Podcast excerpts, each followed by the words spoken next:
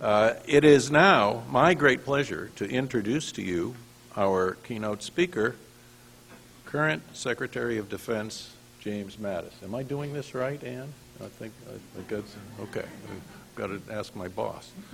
So, Secretary Mattis has served for more than four decades in uniform. He has commanded Marines at all levels. He's led an infantry battalion in Iraq in 1991, an expeditionary brigade in Afghanistan after the 9 11 attack, a Marine division in the initial attack and subsequent stability operations in Iraq in, in, in 2003. He led all U.S. Marine forces in the Middle East as commander of the 1st Expedition, Marine Expeditionary Force and U.S. Marine Forces Central Command. Secretary Mattis has had numerous senior non-combat assignments, including, uh, I can't list them all, but Director of Marine Corps Manpower Plans and Policy, Commanding General, Marine Corps Combat Development Command, and Executive Secretary to the, to the Secretary of Defense. As a Joint Force Commander, Secretary Mattis commanded the U.S. Joint Forces Command, NATO's Supreme Allied Command for Transformation, and the U.S. Central Command.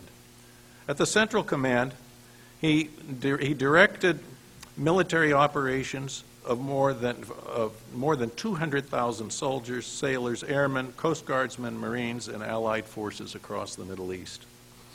As a combat leader, he was a soldier's soldier. He would remain with his troops and eschew more comfortable quarters no matter what the conditions they faced.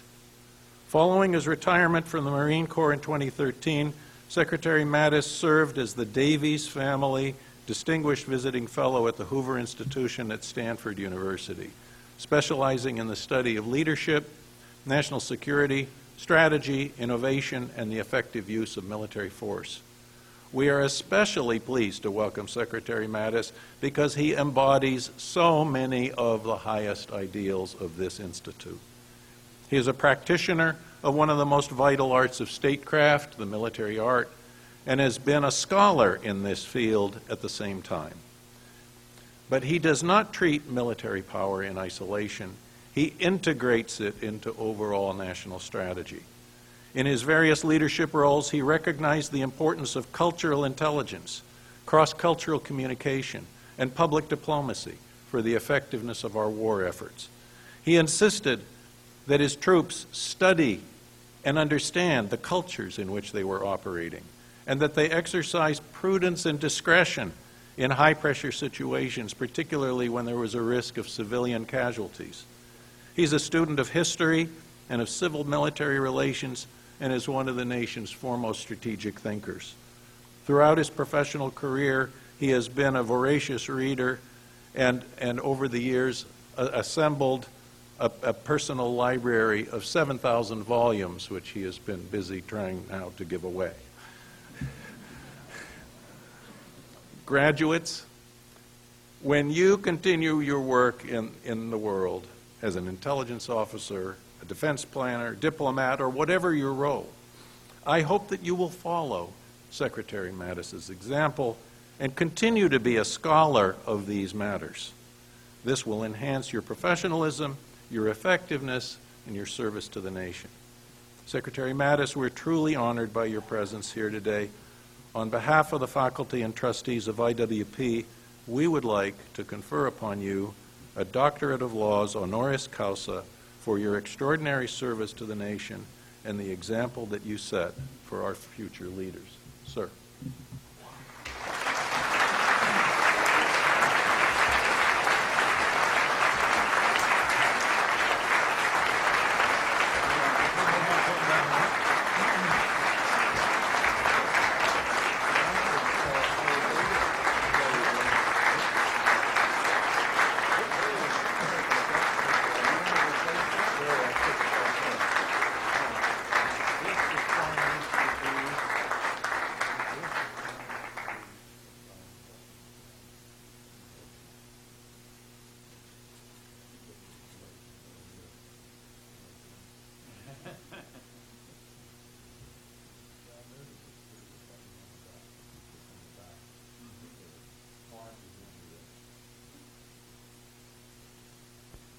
Requires special dexterity. Takes longer than waterboarding, I think, so far.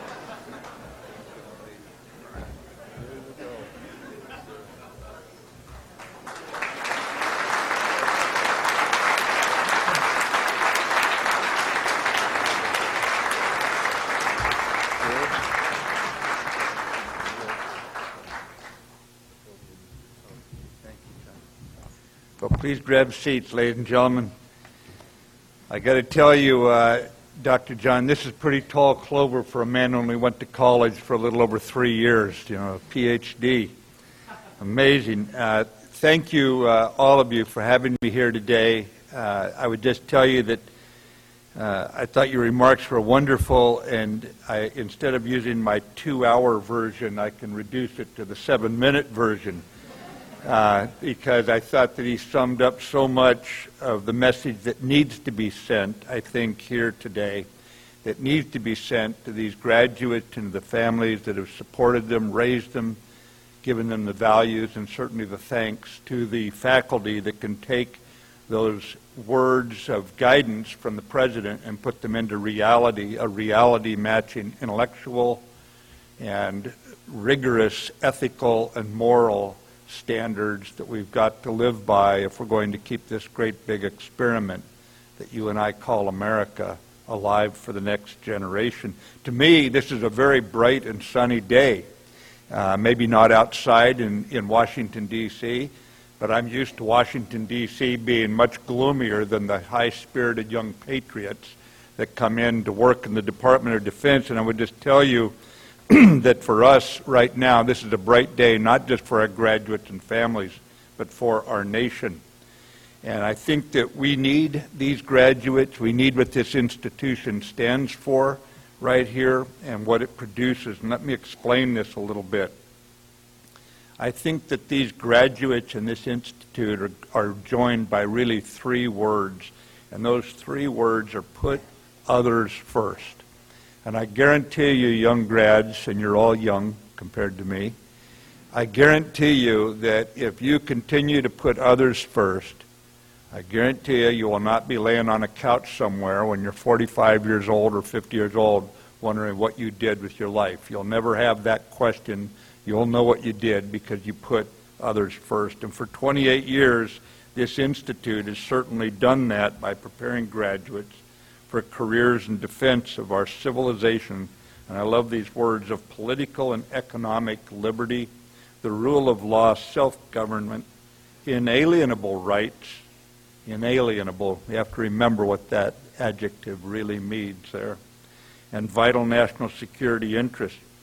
And you graduates carry out this solemn obligation with a keen focus, I think, here at an institute that really drives home the point about character development and moral reasoning.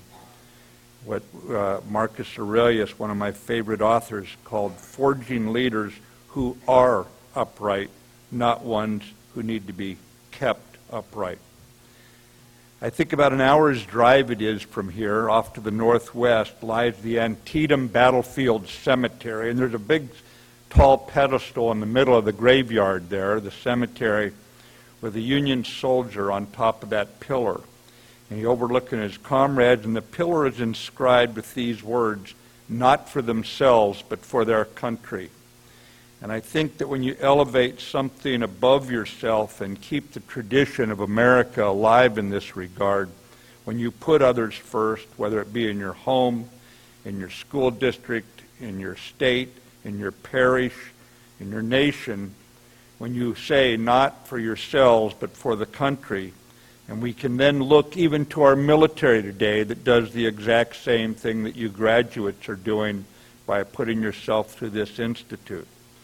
These words, I think, capture not only your spirit, but they capture the spirit of our young, high quality volunteers. These are young men and women who look past the often hot political rhetoric of our day and voluntarily sign a blank check to the American people, a blank check payable with their lives. And I think for this experiment in democracy to long endure, it's going to require the raw human spirit of those uh, who seek out danger far from the well-lit avenues, the ones where there's all glory and that sort of thing, and make certain they live not just for themselves but for their country, because we are building a country here. We're building one, and it's noble work, yet it's hard work, and it's work that can never be finished if we want a country of the people, by the people, and for the people. Because any government can eventually become myopic and start looking inwardly and forget. And this is why we need the rigor and the vigor of you young graduates to infuse new blood into this, into this government. Where our government today requires people who are cut from the same cloth as a young midshipman named John McCain, who was a student at the Naval Academy, a little ways east of here. He discovered, and I quote him here, a shared purpose does not claim our identity. On the contrary, it enlarges your sense of yourself. And if we watch his career and six decades later after he left that schoolhouse, he has shown leadership year in and year out. And you don't tire of this. It energizes you when you put others first. John McCain did not sit passively by as a senator when he saw our nation and its military floundering in the midst of strategic atrophy with a Congress relegated to spectator status by the Budget Control Act's mechanical and automatic cuts. Instead, he rolled up his sleeves and went to work. He fixed it. And today, in the tradition of those who understand freedom isn't free, he fixed it in a bilateral manner. And we need you, young grads, who br- must bring that vigor and intellectual rigor that you've gained here at this institute. We need you to bring that into our policy debates as we ch- chart our way ahead. And today, in a time when trouble looms, we need every one of you. We need grads who can guide my interactions. And I will tell you, I've only got three lines of effort when I came into this net job that I never expected. I got tapped for. The first was I want to make the military more lethal because it must be to defend this great big experiment. The second, I want to build stronger alliances and partnerships around the world. Because, bluntly, uh, when you have allies, you thrive, and when you don't have allies, you die. It's that simple. And internally, I want to reform the business practices so I can look all of our citizens in the eye and tell them that we spent their money wisely.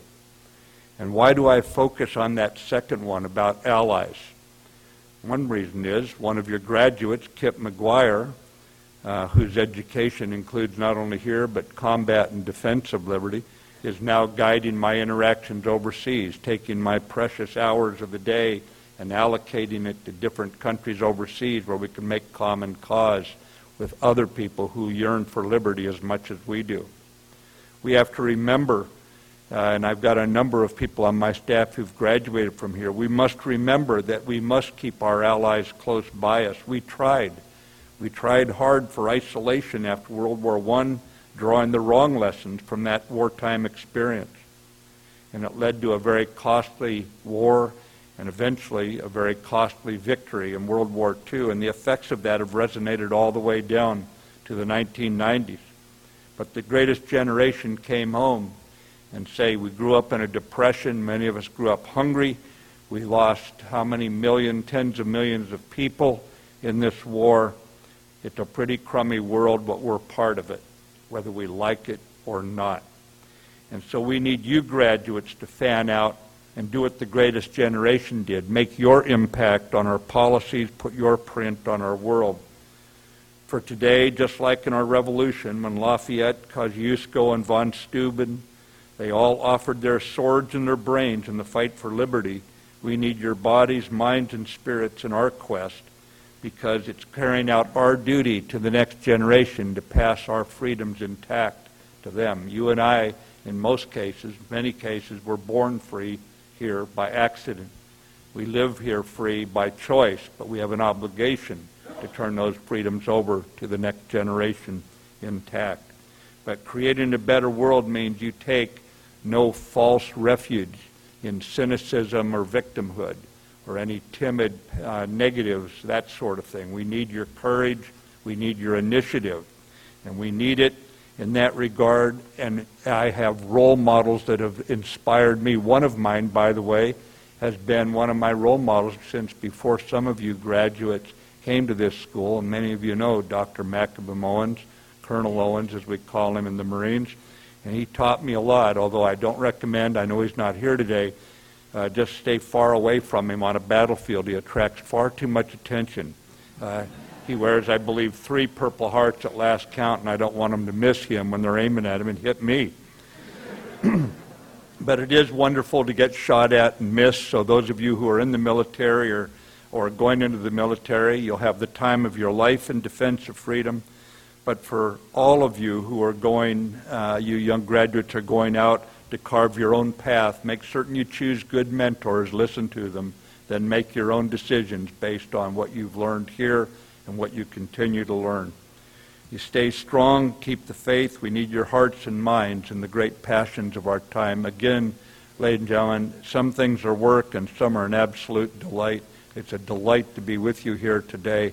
I salute you for what you've put yourself through, the rigor that you put yourself through, and I look forward to seeing your ideas emblazoned across our country's history.